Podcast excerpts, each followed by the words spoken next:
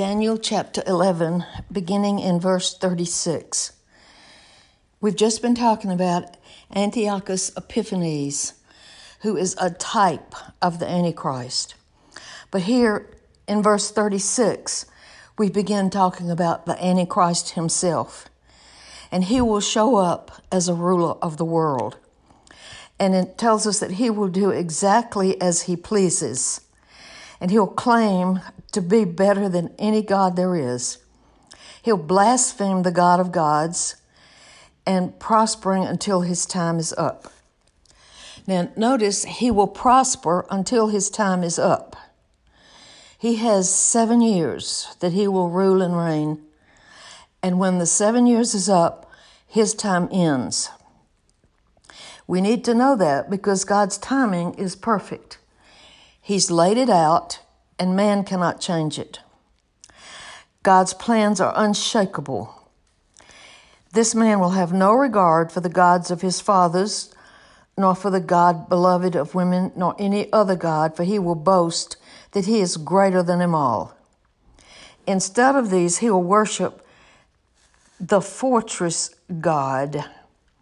That's the God of evil, literally, the God of fortresses. A God his father never knew. He will lavish on him costly gifts. Claiming his help, he will have great success against the strongest fortresses. He will honor those who submit to him and appointing them to great positions of authority and dividing the land to them as their reward. Sound familiar? Come along with me, agree with what I say. I'll give you a position of authority and divide the land to you. Then, at the time of the end, this is the end of the tribulation, the king of the south, that's Egypt, but there'll be forces with Egypt joined together. The northern king from Syria will react with the strength and fury of a whirlwind. His vast army and navy will rush out to bury him with all their might. This is the battle of Armageddon.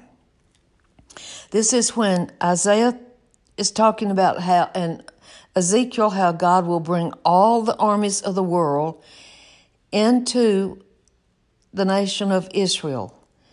And they will, they will invade all the lands on their way, including Israel, and overthrow the governments of all these nations. They're listed as Moab, Edom, and Ammon. Uh, most of Ammon will escape. These are the the, is, the uh, Arab nations. But Egypt will be occupied and capture all the treasures. He will capture all the treasures of Egypt, Libya, and Ethiopia. But then news from the east and the north will alarm him, and he will return in great anger to destroy as he goes. That's the Roman army who is on his way. He will halt between Jerusalem and the sea and pitch his tent. But while he's there, his time will run out and there will be no one to help him. So that's the Antichrist that comes, for sure, and rules and reigns. But there's a time that he will end. And then, chapter 12, Michael, the archangel who stands guard over Israel, will stand up and fight against the satanic forces. And there'll be a time of anguish for the Jews greater than any previous suffering in Jewish history. This is the tribulation. The last half of the tribulation will be determined by the abomination of desolation that Daniel has already spoken of. That's when this man will put an idol in the temple and we know the Jewish people do not tolerate idolatry. At that time, they realize he's fake. They kick him out. And I know no other way to say it than all hell breaks out. And the time of Jacob's trouble is there. That's when we read in Revelation that one third of the grass will die and one third of the trees will die and the river will be turned to blood. And it will be unbelievable. And yet, every one of, of God's people whose names are written in the book of life, that means the people on the earth in Jerusalem that are believers, they will endure it. And we're told that they will cry out and ask God to take them home, and they can't die. Many of the bodies will lie dead and buried, will rise up at the end of the tribulation. Some to everlasting life, some to shame and everlasting condemnation. I was so shocked, I may have told you this, to hear someone say every person ever born will go to heaven. I thought, man, that is not true only believers in Jesus Christ. But then he said, The dead will rise and appear at the great white throne judgment which is in heaven. It's then and there they'll be cast into the lake of fire, eternal damnation forever. But then those who are wise, the people of God, will shine as brightly as the sun. And they turn they will turn many to righteousness. The people that are saved in the tribulation will be strong evangelists. But then Daniel is told, keep this prophecy a secret. Isn't that interesting? He said, seal it up so that it won't be understood until the end times, when travel and education will be greatly increased. Now, how about that? Seal it up until travel and education increase. Until this pandemic, people were traveling all over the world all of the time. And I can get any kind of information I want on my cell phone.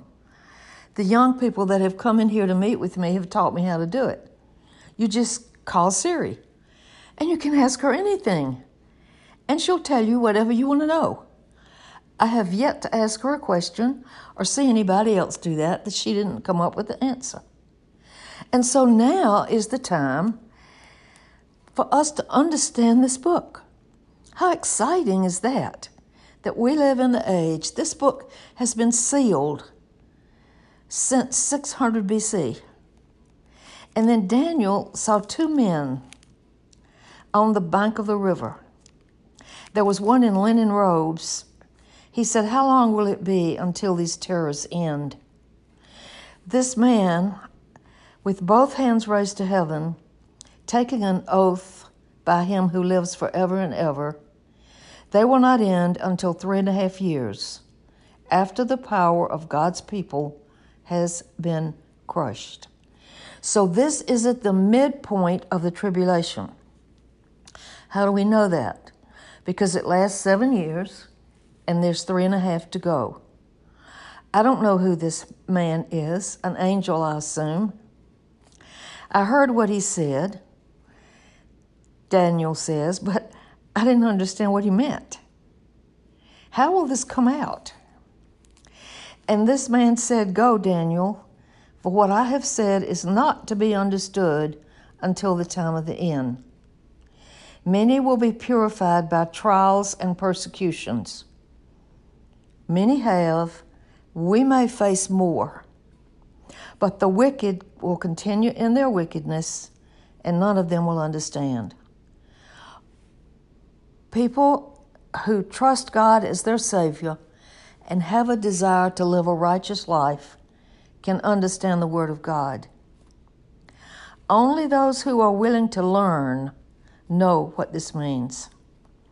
And then we have a strange verse here in verse 11. From the time the daily sacrifice is taken away and the horrible thing is set up to be worshiped, that's the Antichrist, will be 1,290 days. That's three and a half years. But here's a bit of information that's not known to many people, it was not known to me until I started studying this book. Blessed are those who wait and remain until the 1335th day. 30 days are added. I have researched it, and all I can come up with is the second coming. Jesus arrives on the Mount of Olives. You and I come with him. He sets up the millennial reign of Christ, which is 1,000 years. But when he returns, he, he waits 30 days to set up the thousand year reign. A grace period of 30 years is allowed for people who remain on, on this earth alive and are not saved. When Jesus sets up the millennium and takes up his position as the king on the throne in Israel, every non believer dies. To my knowledge, this is the only place this is revealed. 30 days are added. Blessed are those who remain and repent. They will enter into the millennium. No unbeliever will enter into the millennium. We conclude this with this verse Go now to the end of your life and your rest, for you will rise again and have your full share in those last days. That's this angel speaking to Daniel. Go your way, enjoy your life and your rest. Rest in God, be strong, be not afraid, trust me. Because when you die, Daniel, you're going to rise again and have your full share of those last days. That's the message to you and me. We should go our way, be faithful to the truth, enjoy His rest. Our days are numbered. We're told that in the Bible. You can't add a hair on your head or a day to your life. It's sealed and conquered. God would have us trust in Him, enjoy the days we have, never be afraid of what's coming because God is in control. And when we die, if the rapture has not occurred, we'll be raised then to enjoy our rewards in heaven. I hope you've enjoyed this book. I have enjoyed greatly teaching it. Thank you for listening. God bless you. Remember, I pray for you every day. I don't know who you are.